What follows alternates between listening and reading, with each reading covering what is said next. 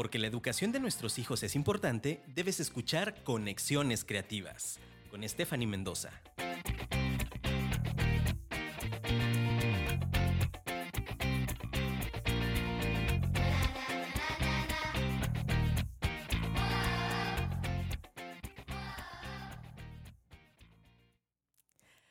Hola, buenas tardes a toda nuestra gente bonita que nos escucha, padres, educadores, docentes, directivos y grandes colegas.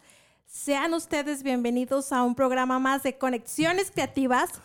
Estamos completamente en vivo aquí en Afirma Radio y agradecidos con Dios por una semanita más que nos permite estar aquí con todos ustedes. Les saludo su servidor Stephanie Mendoza y bueno, aquí mi acompañante invitado Ed Sánchez, ¿cómo estás? ¿Qué tal, esposa? Muy contento de estar aquí contigo una vez más. Qué gusto estar aquí en Afirma Radio, aquí completamente en vivo y en directo para toda la red. Así es. Y bueno, pues en este día hablaremos de un tema que nos parece sumamente importante en estos tiempos que estamos enfrentando con nuestros hijos, con nuestros estudiantes desde casa. Algo invisible como el COVID-19 pero con síntomas que nos dan la pauta para poder detectarlos a tiempo, saber actuar como padres, como, como formadores, como educadores y trabajar en ellos. Entonces, el día de hoy, porque el COVID, como bien lo dijiste, es invisible, hablarle a los niños acerca de esto se ha convertido en un gran reto, por ejemplo, para nosotros que tenemos dos pequeños en casa, sobre todo para Suri, la mayor decirle de algo que no pueden ver se está convirtiendo en un problema a nivel mundial. Tenemos que platicar este tema para que puedan ellos y nosotros como familia poder tener una mejor convivencia y también como educadores poder dar lo mejor para nuestros alumnos. Y el tema de esta tarde es cómo tratar la ansiedad en casa en estos tiempos de COVID. Híjole, qué tema, ¿no? No es complicadísimo porque yo creo que ni nosotros mismos como adultos tenemos todas las respuestas para poder para poder ver esto, entonces es complicado que lo hagamos. Yo creo que todos los que estamos escuchando este programa hemos experimentado alguna vez algún momento de estrés y un poco de ansiedad durante este tiempo difícil de salud y pues económico. La pérdida de un trabajo, el contagio obviamente del COVID, que, que, ahorita está como que en lo más boom de todo lo que es la pandemia durante estos meses. Lamentablemente, eh, el miedo a contagiarse, a lo mejor muchos de nosotros todavía no, no sabemos lo que es estar enfermo, pero vives en un estrés constante porque ya es más común que personas cercanas a nosotros tengan este virus o simplemente el miedo a lo desconocido. No, y de pronto ya te puedes volver hasta un poco... Ay, ¿cuál es la palabra para cuando inventas enfermedades? ¿Paranoico? No, no, no, paranoico, que, que crees que estás enfermo de algo, pero, pero no lo estás. A ver si ahorita me voy en la cabeza. Eh, entonces, porque dices, no es que tengo una gripa, no, va a ser COVID. No, es que ya me duele la cabeza, no es el primer síntoma con el que empiezan todas las personas. Entonces es muy complicado poder ver, poder ver esto y muchas veces, pues si nosotros lo vemos y lo contra otra persona o hasta... Hipocondriaco. Hipocondriaco, gracias a nuestro equipo de, de producción. Entonces, Aquí podemos ver que nos volvemos hipocondriacos porque hasta hay memes de que no, ya me da miedo estornudar en la fila de las tortillas, no me vayan a sacar, me da miedo toser en el súper porque no me va a querer cobrar la cajera. Entonces nos hacemos hipocondriacos ante todo esto y debemos saber cómo manejar la ansiedad. De hecho, en la mañana yo leía en un artículo en un periódico que dice que tenemos un 30% más de posibilidades si vivimos estresados de contagiarnos de COVID, porque este estrés y esta ansiedad hacen que bajen nuestras defensas. Por lo tanto, somos un 30% más probables a contagiarnos no por una cuestión física, sino por una cuestión mental. No, hombre, pues entonces imagínate, todas las personas que ahorita están pasando ansiedad por el trabajo, por el desempleo, porque tienen a los niños completamente en casa y la preocupación y el estrés constante hace que las defensas se bajen y bueno, que podamos ser propensos. Pero yo creo que, que también algo importante que ha hecho que, que, tengamos ansiedad y estrés durante este tiempo y que no estábamos acostumbrados es tener a los niños 24/7 completamente en casa, en cuatro paredes, están más inquietos que nunca y no podemos disfrutar de ir con ellos a un parque o una plaza como antes. Y todo esto hace que, que, genere en los adultos, en los papás, incluso en los maestros que también trabajan desde casa, una, una angustia y una ansiedad constante para poder realizar las actividades. Sí, no, y, y de hecho se puede ver que no es algo exclusivo de nuestra sociedad, sino ya son datos internacionales que han, han recogido diversas instancias para poder ver la afectación que han tenido las emociones sobre todo esto. Cómo es que las emociones han afectado todo nuestro derredor. La UNICEF, junto, nos dice con varias instituciones que se encargan de investigar el desarrollo mental, entre ellas la EQUIDE, dice que en México se ha desarrollado una encuesta con representatividad nacional llamada En COVID-19, en COVID-19 Infancia, que mensualmente recaba datos a través de llamadas telefónicas a los hogares mexicanos y que se implementó esta a partir de mayo del 2020, dos meses después de que comenzamos con la pandemia. En estas encuestas descubrieron que, un segundo por favor, el 41.8% de los hogares con población infantil reporta una caída de un 30% o más en su ingreso familiar. Y aquí me quiero detener un poquito. ¿A los niños qué les afecta? A lo mejor los niños pues pueden sobrevivir ya con lo que tienen, pero aquí el problema yo creo que somos los adultos y niños y adolescentes, porque esas encuestas es para ah, de 0 a 14 años.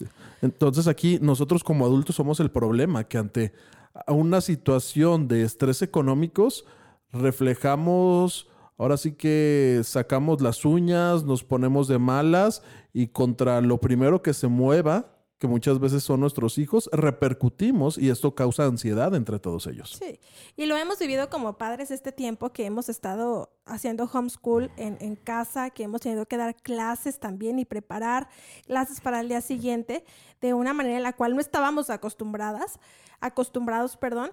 Y, tener chiquitos en casa implica darles tiempo, implica darles atención, implica eh, saber que estamos propensos a accidentes, implican gritos, implican distracciones. Eh, es, un estrés que también como padres se genera en casa y que tensiona y que muchas veces ha originado que, que nuestras propias reacciones generen en ellos ansiedad. Entonces, aquí aunado a todo esto, vemos que el 35.2% de los hogares con niñas, niños o adolescentes reportan que uno de sus integrantes perdió su empleo o una fuente de sus ingresos, lo cual entonces vemos que es el 3 de cada 10 hogares, casi 4, han tenido esta problemática. Entonces, 4 de cada 10 niños, o bueno, no 4 de cada 10 niños, sino de 4 hogares. Si suponemos que hay dos hogares, podríamos estar este, duplicando esa cifra acerca de los niños y decir que serían alrededor de cada 7 de 10 niños están representando problemas de ansiedad por los problemas económicos de sus padres. Sí. Yo, yo tengo la oportunidad a veces de, de platicar con algunas vecinas cuando llegamos en el coche, vivimos en un coto allá para Tezistán, tienen su casa. Y, y, la verdad es que es el común denominador de todas las mamás, ¿no? ¿Cómo te va? ¿Cómo le estás haciendo en la escuela con los niños? No, es que es muchísima tarea, muchísimo estrés para el pequeño, no nos conectamos en clases en línea este, más que una vez a la semana. Eh, nos mandan actividades una vez a la semana y tenemos que mandarlas por correo y es mucha, mucho, mucho estrés, o por el contrario, ¿no? Hay escuelas también que, que están los pequeñitos conectados desde las 8 de la mañana hasta las 2 de la tarde con pequeños espacios frente a un monitor. Y, tener que cumplir con las exigencias de acuerdo a, pues a cada sistema educativo. Entonces, es un común denominador que tú ves, el, la falta de empleo, la ansiedad, la constante preocupación de los padres nuestros propios amigos que nos han platicado cómo se sienten y es algo que, que a nivel global estamos pasando en la etapa de desarrollo de nuestros hijos. Un proceso emocionalmente fuerte que es manejar la ansiedad en ellos en estos tiempos. Sí, ¿no? Y esto va a detonar también en los problemas de salud que estamos viviendo. Yo creo que ya siendo muy enfáticos en la sociedad tapatía, en un principio estábamos viviendo una pandemia donde teníamos medidas, este, podríamos decir, hasta un poco exageradas. Pero esas medidas que antes eran exageradas, como nos causaron ansiedad y nos causaron tensión a lo mejor y un momento de ser hipocondriacos o paranoicos, ahora las hemos relajado a tal punto que dijimos, no, ya no vamos a manejar la ansiedad de esta forma y la vamos a manejar como, pues, como bien nos de entender o como nos valen ya estas medidas. Y ya hemos traído también en los otros tipos de problemas, en los problemas de salud. Así es. Y bueno, sumado a esta, esta encuesta, de, la, de la UNICEF, vemos también que la seguridad alimentaria para los niños ha sido algo que también se ha perdido.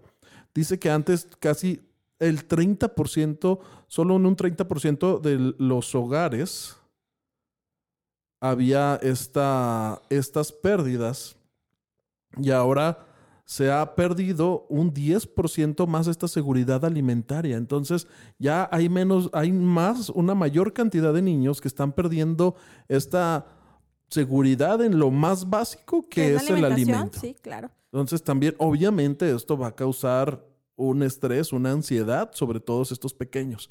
Y a esto sumemos de que muchas veces como educadores estamos fallando en ese interés más allá de la calificación o la actividad, entonces se vuelve una bola de nieve para los niños y adolescentes. Sí, así es. Tristemente, pues estamos viviendo una situación en la cual pues necesitamos tanto como, como padres y como educadores cambiar nuestra situación dentro de nuestro hogar. Es difícil cambiar esas estadísticas a nivel global o en nuestro país, porque es algo que está sucediendo actualmente, ¿no? La afectación en salud y económica. Pero nosotros podemos hacer la diferencia en nuestra aula virtual y en nuestra casa, para que generemos ambientes positivos en nuestros alumnos, en nuestros hijos y que el daño sea lo menos posible perjudicial para su desarrollo. Dentro de, esta encuesta que, vimos, las, estadísticas, los indicadores, algo que me llama mucho la atención, es sobre la encuesta de la convivencia familiar, que dice que el 35.7% de los hogares con niñas y niños reportaron síntomas de ansiedad severa. Eh, em, esto es, es, muy alto porque hay muchas tensiones que han aumentado, muchos divorcios y mucho maltrato infantil durante este tiempo como padres hemos perdido la paciencia, con más facilidad pues damos un sopazo, sopapo, una nalgada, gritos. Mira, mi esposo me está volteando a ver como si, como si no, como si de qué está hablando mi esposa. La verdad. No, no, aquí, aquí me encanta porque nuestra productora estrella, aquí Luisito, vamos a, presentar donde aquí los micrófonos, se divierte aquí Luisito, no, no, lo, veo ¿eh? que, que, goce el programa, así, es, es increíble, pero bueno. Todos como padres estamos trabajando en ser mejores padres, ¿sí? Trabajamos en el área, obviamente, infantil, y a veces le regamos, sí, es verdad. A veces eh, la situación hace que, perdamos el control y la paciencia y que explotemos en algún momento. Pero aquí lo importante es tener la conciencia de lo que estamos transmitiéndoles a ellos y que estamos generando en ellos un, un bienestar. Y por eso es que el día de hoy estamos hablando de cómo manejar la ansiedad con nuestros hijos y estudiantes. Otro dato también que manejaba la encuesta que me llama mucho la atención es que dice que, por ejemplo, en una sociedad como la nuestra mexicana, solamente 3 de cada 10 niños pueden recibir ayuda gubernamental, con lo que vemos también que es un gran problema y obviamente no podemos dejar todo en manos del papá gobierno como muchas veces quiere hacer porque no te van a dar una solución. Entonces, si te quedas esperando esta solución, vas a poder morir en el intento y nadie se va a dar cuenta de ello. Es por eso que nosotros debemos implementar todos estos sistemas de acciones, como lo que estamos haciendo el día de hoy en este programa, para poder dejar un granito de arena en la sociedad, para hacer un cambio, empezando por nuestra familia y por nuestros estudiantes. Y como docentes también, amor. O sea, saber que, que debemos comprender que nuestros niños están pasando por un tiempo de transición y de cambios constantes en el hogar que quizás un miembro, su papá, su mamá fue contagiado, que obviamente eso genera estrés, un padre perdió su trabajo y demás, un negocio que no puede despegar, divorcio, y que tenemos que estar preparados para poderles brindar las herramientas más importantes. Y sí, entonces, con todo esto que estamos viviendo, Piensa cuáles han sido tus errores más frecuentes hacia tus hijos o estudiantes, porque más adelante vamos a estar hablando algunas maneras en que podamos darles solución a esto. Pero antes, escucha esta canción para poder nosotros seguir creando ideas para tener conexiones creativas.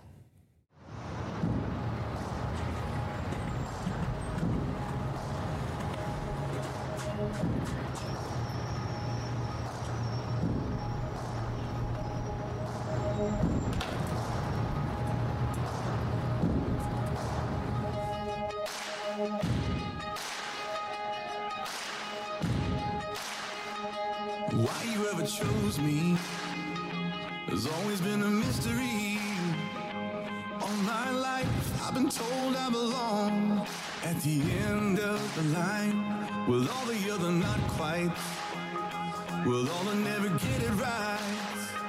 But it turns out they're the ones you were looking for all this time.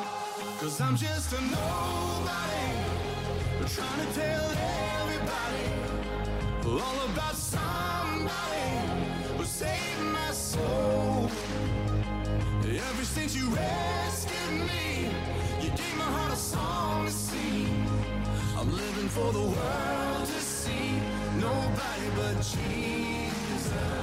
I'm living for the world to see nobody stage fright, and David brought a rock to a sword fight. You picked 12 outsiders nobody would have chosen and you changed the world. Well, the moral of the story is everybody's got a purpose. So when I hear that devil start talking to me saying, Who do you think you are? I say, I'm just a nobody. Trying to tell all about somebody who saved my soul. Ever since you rescued me, you gave my heart a song to sing. I'm living for the world to see nobody but Jesus. I'm living for the world to see nobody but Jesus. So let me go down, down, down in history as another blood faithful member of the family. And if they all forget my name, well, that's fine with me. I'm living for the world to see nobody but Jesus. So let me go down, down, down in history. Down in history. As another blood faithful member of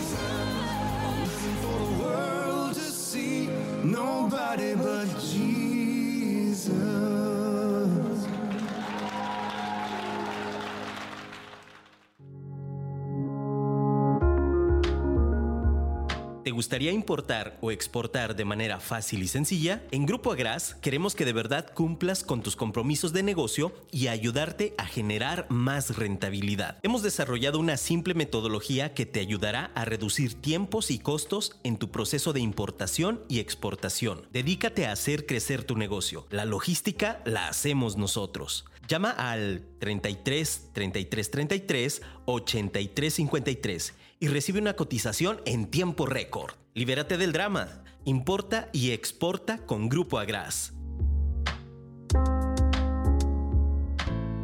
Afirma Radio. Cultiva tus sentidos.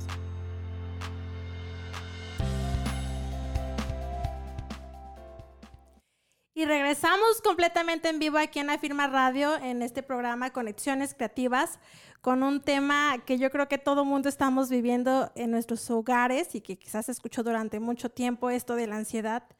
Y el tema de hoy es cómo enfrentar la ansiedad en casa.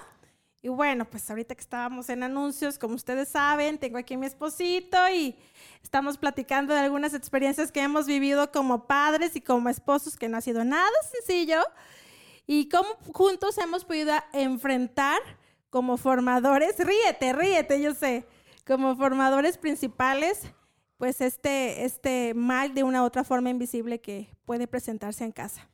Así es, ¿no? Esta ansiedad que ha sido un problema que, que está carcomiendo la, la sociedad, que está carcomiendo los hogares, pero solamente está en nosotros como padres, como educadores, como directivos, para hacerle frente y, y pararlo porque estábamos viendo unas estadísticas de la UNICEF acerca de cómo ha afectado esto a la educación y a los niños en México y llegamos a un punto que el cual se me hizo muy triste porque dice que el 78.3% de los hogares han tenido problemas para la educación de sus hijos durante este periodo. Entonces, aquí vemos que es casi el 80% de los hogares han tenido problemas o ha bajado la calidad o simplemente pues no ha podido haber este, este enfoque de una buena educación para los niños en nuestra sociedad. Sí, por eso decía eh, específicamente en el, antes del anuncio que, como, docentes también es bien importante que, que, entendamos las necesidades que nuestros alumnos actualmente están viviendo y que van a tener constantes modificaciones que van a cambiar su estabilidad emocional y que van a cambiar sus ánimos y que quizás pueden traer a lo mejor un, una afectación en su personalidad porque probablemente un padre, una, una, su madre o un abuelo o alguien cercano pudo haber muerto durante este tiempo entonces, es importante entenderlos, inevitablemente hacer un plan de acción que nos permita actuar en, las clases para que, que, ahorita no son presenciales y que seamos de una u otra forma esos actores estratégicos que ayuden a que esos niveles de estrés y ansiedad bajen en lo que regresamos de manera presencial. Sí, no, y este plan de acción es fundamental para que sepamos qué podemos hacer ante lo que enfrentamos cotidianamente pero también debemos estar conscientes de que algo que ha sido seguro durante toda esta pandemia han sido los cambios y la incertidumbre. Entonces, por lo tanto, es importante que creemos ese plan para saber hacia dónde estamos caminando como familia, como escuela, como grupo, saber a dónde nos vamos a dirigir, pero tener esa flexibilidad para entender que al vivir bajo una incertidumbre, pueden venir cambios de pronto a nuestro plan que no nos tienen que alterar, que no nos hagan decir, ay, es que como no estoy cumpliendo el plan a la perfección, ahora estoy teniendo ansia, me está causando una ansiedad el no cumplir el plan. Porque antes me causaba ansia no tenerlo, pero ahora me causa ansia por no cumplirlo. Entonces, debemos entender esto, que es dar un paso más allá para crear planes flexibles. Puede cenar contraproducente, pero al crear nosotros esto, sabemos que la flexibilidad puede entrar dentro de este plan para que no nos cause una frustración que después nos lleve a la ansiedad. Y, como docentes también, y tratar de empatizar con nuestros alumnos. Tú que trabajas con adolescentes, que es un poquito más lograr este, esta empatía o este proceso de manera presencial, ahora más difícil en línea, Entender que sí es importante los conocimientos y los aprendizajes esperados de acuerdo al currículo del año que están cursando, pero que es mucho más importante en este momento hacer a nuestros alumnos sentir especiales e importantes, que son escuchados, empatizar con ellos, que ellos puedan contar contigo. Digo, no te vas a pasar toda la clase en línea o en tu aula virtual, pues platicando obviamente de cómo se sienten, pero sí que ellos puedan sentir un espacio y un ambiente positivo que les va a ayudar a sentirse felices y alcanzar ese bienestar subjetivo que probablemente no tengan en las demás horas del día. Sí, porque además tenemos que estar conscientes que cuando enseñamos, sea en el nivel que estemos enseñando, el objetivo final, más que un aprendizaje esperado que te marque alguna, algún plan, de, estudios, debe ser el aprendizaje para la vida. Porque de qué te puede servir ser el mejor haciendo ecuaciones o resolviendo problemas de trigonometría si no puedes resolver un problema que se te presenta en la vida diaria y no puedes controlar la ansiedad. Entonces, esto se vuelve muy difícil y por lo tanto no se vuelve realizable todo esto. Y bueno, para darnos una idea más clara de lo que es ansiedad, pues vámonos a la Real Academia Española, que dice que es un estado de agitación, inquietud o zozobra de ánimo es un estado de angustia que suele acompañarse de muchas enfermedades, en particular a ciertas derivadas de la neurosis. Pero, ¿cómo puedo yo darme cuenta que mi hijo tiene ansiedad? Existen algunos detonantes en su personalidad específicamente y en el manejo de sus emociones que tu papá puedes darte cuenta que, tu pequeño está pasando por este proceso de, de ansiedad. O incluso algunos pueden pasar desapercibidos porque no nos damos cuenta por la rutina, por las responsabilidades que tenemos, pero queremos compartirles algunos ejemplos que ustedes pueden observar para saber si su pequeño está mostrando ansiedad y cómo ayudar a que salga de ella. Así es. Entonces es importante y lo vamos a, manejar sobre todo por, por rangos de edad para poder ver esta, ser más atentos ante estas problemáticas que se estén presentando. Si los niños son muy pequeños, vamos a llamarlo así en la edad preescolar, los primeros síntomas de esto pueden ser el sentir miedo al estar separado de sus padres. Si lo primero que se está presentando cuando tú te vas es que tengo miedo, es que tengo temor por cualquier situación o que ya tú ves que se ha inventada o algo, lo primero que tenemos que entender es que es real. Para ellos sí es real el temor que están sintiendo, porque al igual que como nosotros no podemos ver el COVID, entonces si ellos están diciendo que tienen miedo a algo que no ven, debemos ser conscientes de esto y empatizar, como decíamos la semana pasada, para ver que este miedo está siendo el primer detonante para ver que tienen ansiedad. Y, no confundir, porque las primeras etapas de desarrollo los niños también tienen ansiedad de separación, que es una etapa pues muy normal que ocurre durante el primer año de vida sobre todo.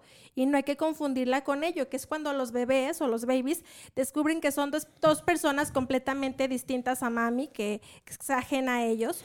Y cuando hay personas ajenas a ellos, sobre todo si hay un apego muy fuerte donde mamá y papá siempre han estado desde que nacieron y todavía no hay ese desprendimiento a la etapa escolar, hay obviamente una ansiedad de separación, pero específicamente a la que, la que habla mi esposo es cuando ya son un poquito más maduros y ya comprenden el, miedo o el temor a sentirse solos, el sentir que quizás papá o mamá no va a regresar, miedo a estar separado de las personas más importantes que son ellos, nosotros como papás.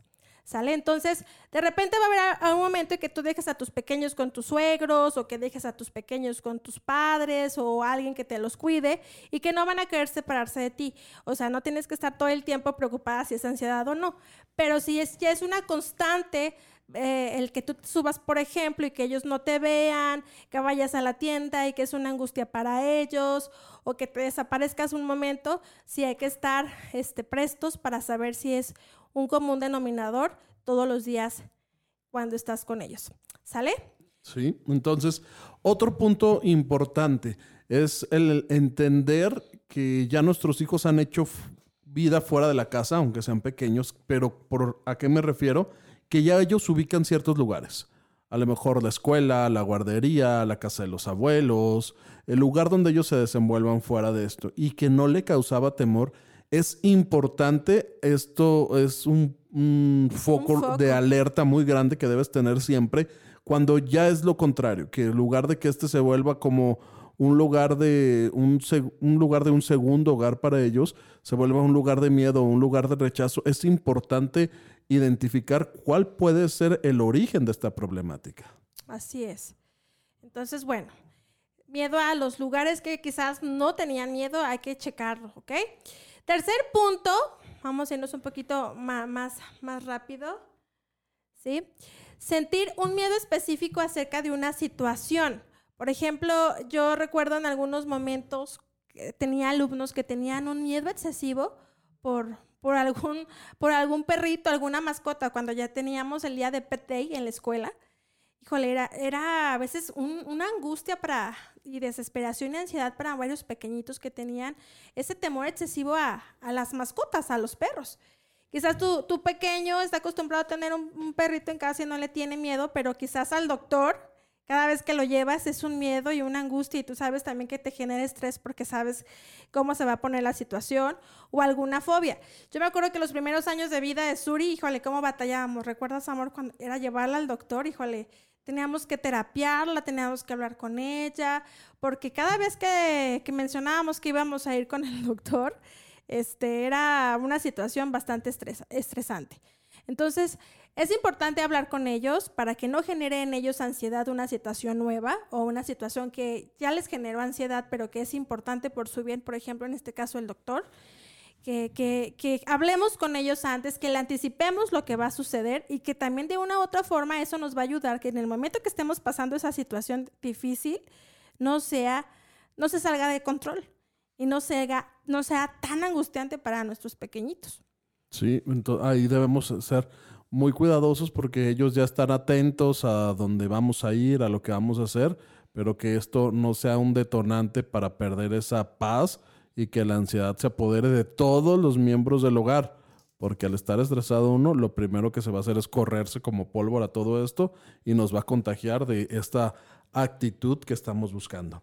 El siguiente punto que debemos estar enfocados para detectar la ansiedad de nuestros hijos o estudiantes es que tengan un miedo excesivo por el futuro.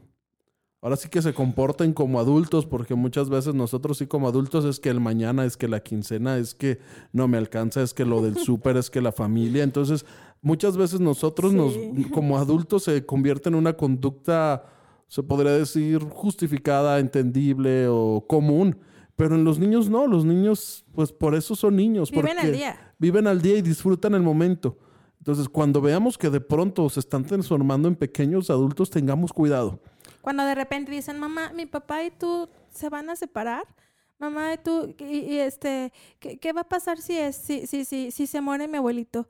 O, mamá, ¿qué va a suceder si ya no tenemos comida? O sea, cuando ellos sacan, este, en su corazón una frase sobre algo que todavía no sucede, que es una preocupación constante, es porque está un niño preocupado, tiene temor y hay un nivel de ansiedad en él. Sí, y entonces pues está empezando a disfrutar la vida de un niño, porque esto es la principal característica de ellos, que disfruten con paz y tranquilidad, sabiendo que pues el mañana sus padres van a ser los que, los que se encarguen de todo esto. Así es.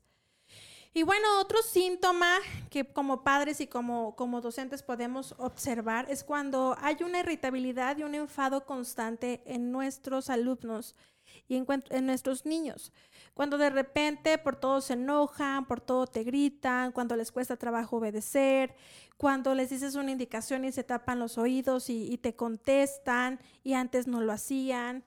Este, todas esas manifestaciones de, de, emociones que no saben controlar, que como hablamos la semana pasada de la importancia de regular las emociones, también nos muestran que los niños están pasando por una ansiedad y que no saben cómo expresarla y que no saben cómo controlarla. Si como adultos es difícil lidiar a lo mejor con berrinches o con situaciones que, que, no podemos controlar, mucho más ellos cuando sienten que una autoridad los hace sentir menos, no los escucha, los reprime, les da unas nalgadas quizá, los lleva tiempo fuera y, y, no, y no se cambia nada. Al contrario, se, se afecta la situación. Entonces, cuando tu pequeño empiece constantemente irritable o con enfados constantes o con preocupaciones, es importante que tú cheques que tu pequeñito está pasando por un momento de ansiedad. Sí. Otro punto también muy importante y que es fácil de distinguir es cuando están con problemas constantes para conciliar el sueño. Sí. Algo fundamental para los niños es dormir, porque ahí crecen, ahí se desarrollan física, mentalmente en el sueño, que es tan vital pero cuando estamos teniendo entonces estos problemas, ahí podemos entender que se está presentando algo mayor. Y es importante enfocarlo rápidamente para poder ayudarlo, porque esta falta de sueño también va a traer otras pérdidas para su crecimiento. Entonces, nosotros debemos ser uno de los primeros síntomas a los que estemos alertas para que no haya una afectación en la vida integral de nuestros hijos. Y miren, papás, yo como, como directora y como maestra durante tantos tiempos en frente a grupo, es tan importante, sobre todo en los primeros 6, 7 años de vida, el sueño en los niños. Es igual de importante como la alimentación en la que nosotros todos los días comemos, ¿no? O sea, y, no lo entendemos. Hay papás que acuestan a sus hijos tardísimo y les cuesta mucho trabajo tener rutinas porque dicen, es que mi pequeño se acuesta a las 12, ¿no? No nos dormimos, 12, 11 y media nos andamos acostando. Entonces hay una, una constante crisis hoy en día también en este tiempo que estamos en casa porque los niños no tienen una rutina y no tienen un horario para dormirse y para poder este, conciliar ese sueño y bajar los niveles de ansiedad durante el día. Entonces, este punto que es fundamental, recordémoslo y creemos en nuestros hijos ese hábito de dormir y cuidémoslo para que tengan un buen desarrollo. Y bueno, vamos a una canción rápidamente para después regresar con algunos consejos acerca de todo lo que estamos platicando.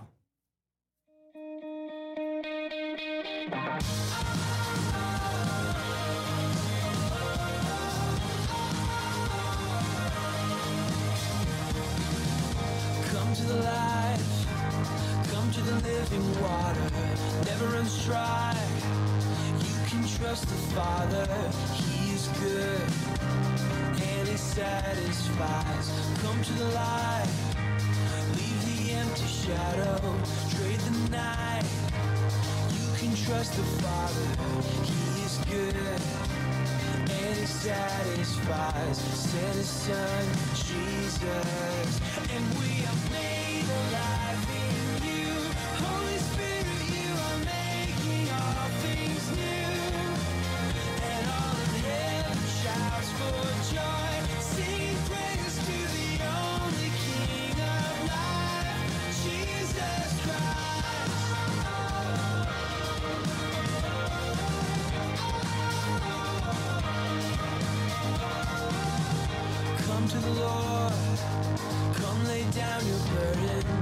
Find your rest.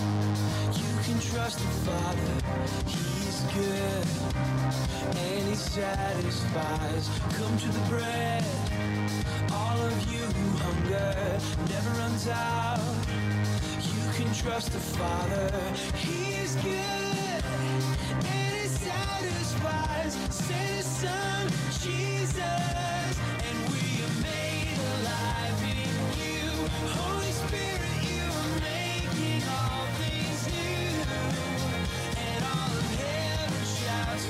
joy.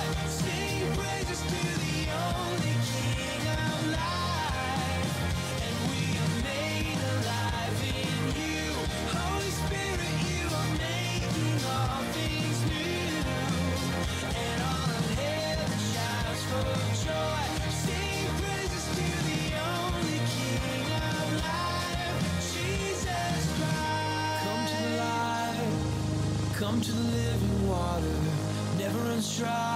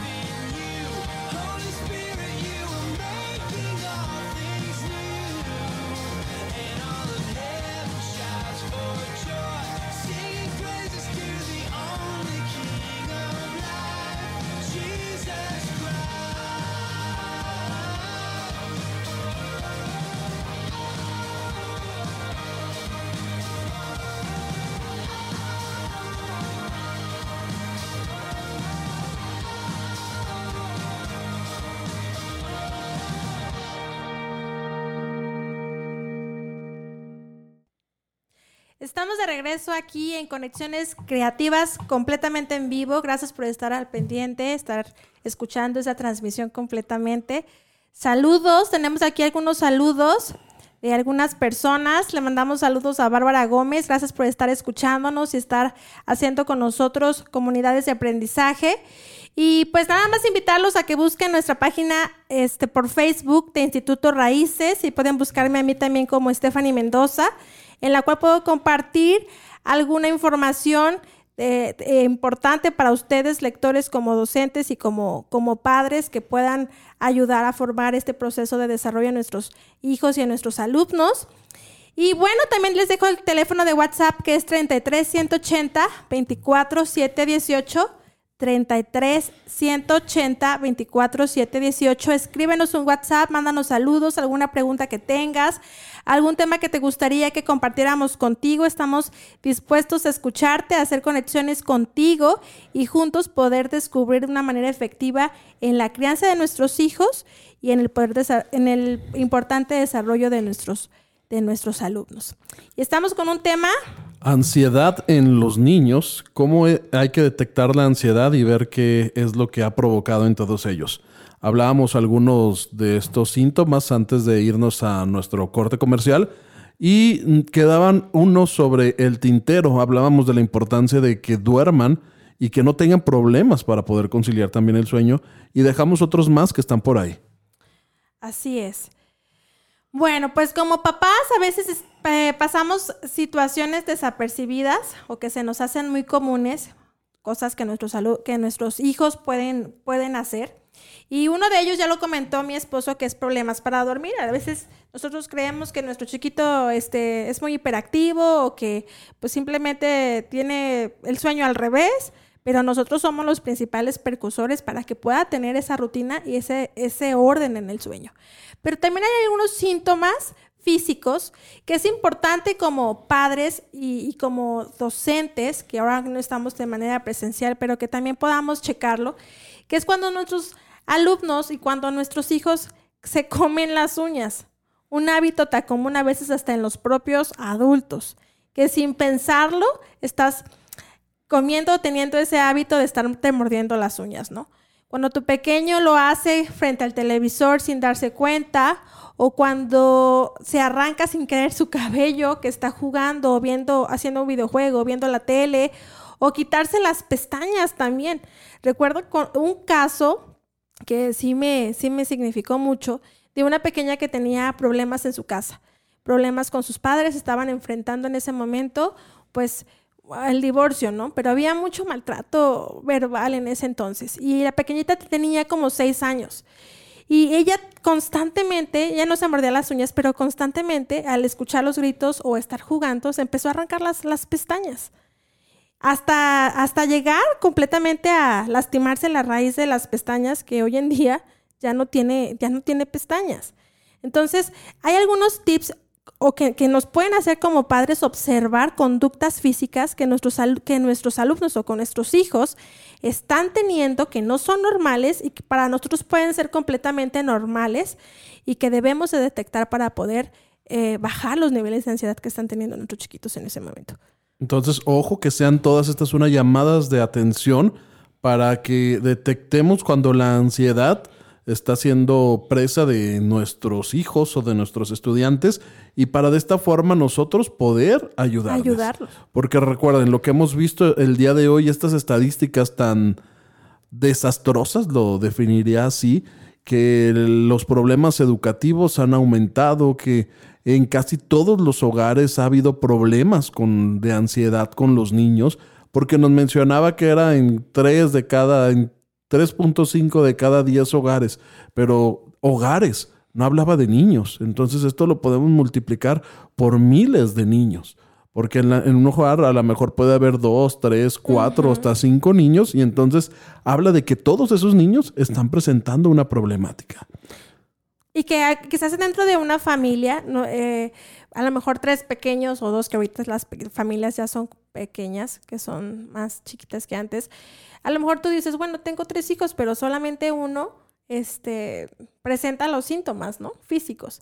Pero probablemente el más grande sea el que esté irritable, el adolescente, el que esté más contestón de lo normal, el que se enoje por todo. A lo mejor el del medio puede ser el que le cuesta más trabajo dormir o conciliar el sueño, el que este, que, que puede ser el obediente, pero el que de una u otra forma no se quiere alimentar bien. O sea, cada uno de nuestros hijos y nuestros alumnos van a mostrar de diferente manera, pues esos síntomas que nos van a reflejar a nosotros como llamadas de alerta para poder actuar. Entonces, veamos todos los aspectos que se están dando en, ajá, en, nuestros hijos, en el estudio, en el sueño, en todo lo que hay alrededor de ellos, para que no se nos vaya una parte desapercibida y que no llegue a nosotros este problema de la ansiedad y que nos explote en la cara. Porque los problemas del hogar muchas veces no queremos verlos o nos hacemos oxisos o tapamos los ojos, pero cuando ya nos explotan en la cara, a veces es muy tarde para que podamos hacer algo. Así es, así que papi y mami, eh, no somos perfectos, estamos aprendiendo en este camino que es difícil y que estamos viviendo, esta nueva normalidad, tener trabajo en casa, los niveles tan altos de estrés que nos exigen nuestros, nuestros jefes, eh, todo el tiempo estar con nuestros pequeños y adolescentes en casa, a nuestro esposo, que también de repente no lo veíamos todo el día y de repente estamos ahí con chiquitos que tenemos que de una u otra forma, por así decir, eh, actuar los dos. Este, este, esta, ¿cómo podemos decir? Esta batalla de poderes entre ellos y nosotros. O sea, todo esto viene a traer ansiedad, pero creo que eh, un factor importante porque... Que, que, considero porque es fundamental y que es algo que nos va a ayudar es que seamos pacientes y amorosos. Comprensivos con nuestros pequeños, estamos enfrentando un cambio social que obviamente ha mermado su desarrollo personal y su estabilidad emocional, pero tenemos que ser pacientes y amorosos. Y eso lo digo yo también con, con pena, me volteé a ver a mi esposo, porque estoy aprendiendo también a ser mamá aprendiendo cada día a, a, conocer a mis hijos, sus emociones, su temperamento, su personalidad y tratar de poner siempre esa comprensión y ese pensamiento de, amor y, atención hacia él. entonces eso, eso es importante, reconocer que vamos aprendiendo, reconocer que la estamos regando, reconocer que estamos causando de pronto problemáticas muy fuertes, pero detenernos, darle media vuelta y encauzarnos correctamente para poder no sobrevivir, sino vivir una buena vida aún en medio de la pandemia. Y esto es necesario para que esto se transforme y como lo decíamos hace un rato, que esta pólvora que se ha corrido ahora sea algo bueno que se corra también. Así es. Pues bueno, hemos visto algunos síntomas que son este, importantes, que nos pueden ayudar a, detectar si nuestros niños o alumnos están en ansiedad. Y la próxima semana estaremos hablando de cómo tratar y prevenir esa ansiedad. Ok, ya vimos los síntomas que nos pueden eh, dar luz verde para saber qué hacer. Entonces, la próxima semana, en la segunda parte, trataremos algunos consejos sobre cómo actuar con, niños que ya tenemos ansiosos en casa y nosotros como padres.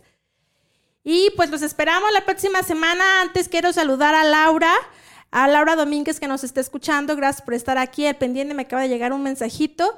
Y a toda nuestra comunidad Muchas gracias por estar aquí, por realizar con nosotros conexiones creativas. Nos vemos el próximo lunes. Hasta luego.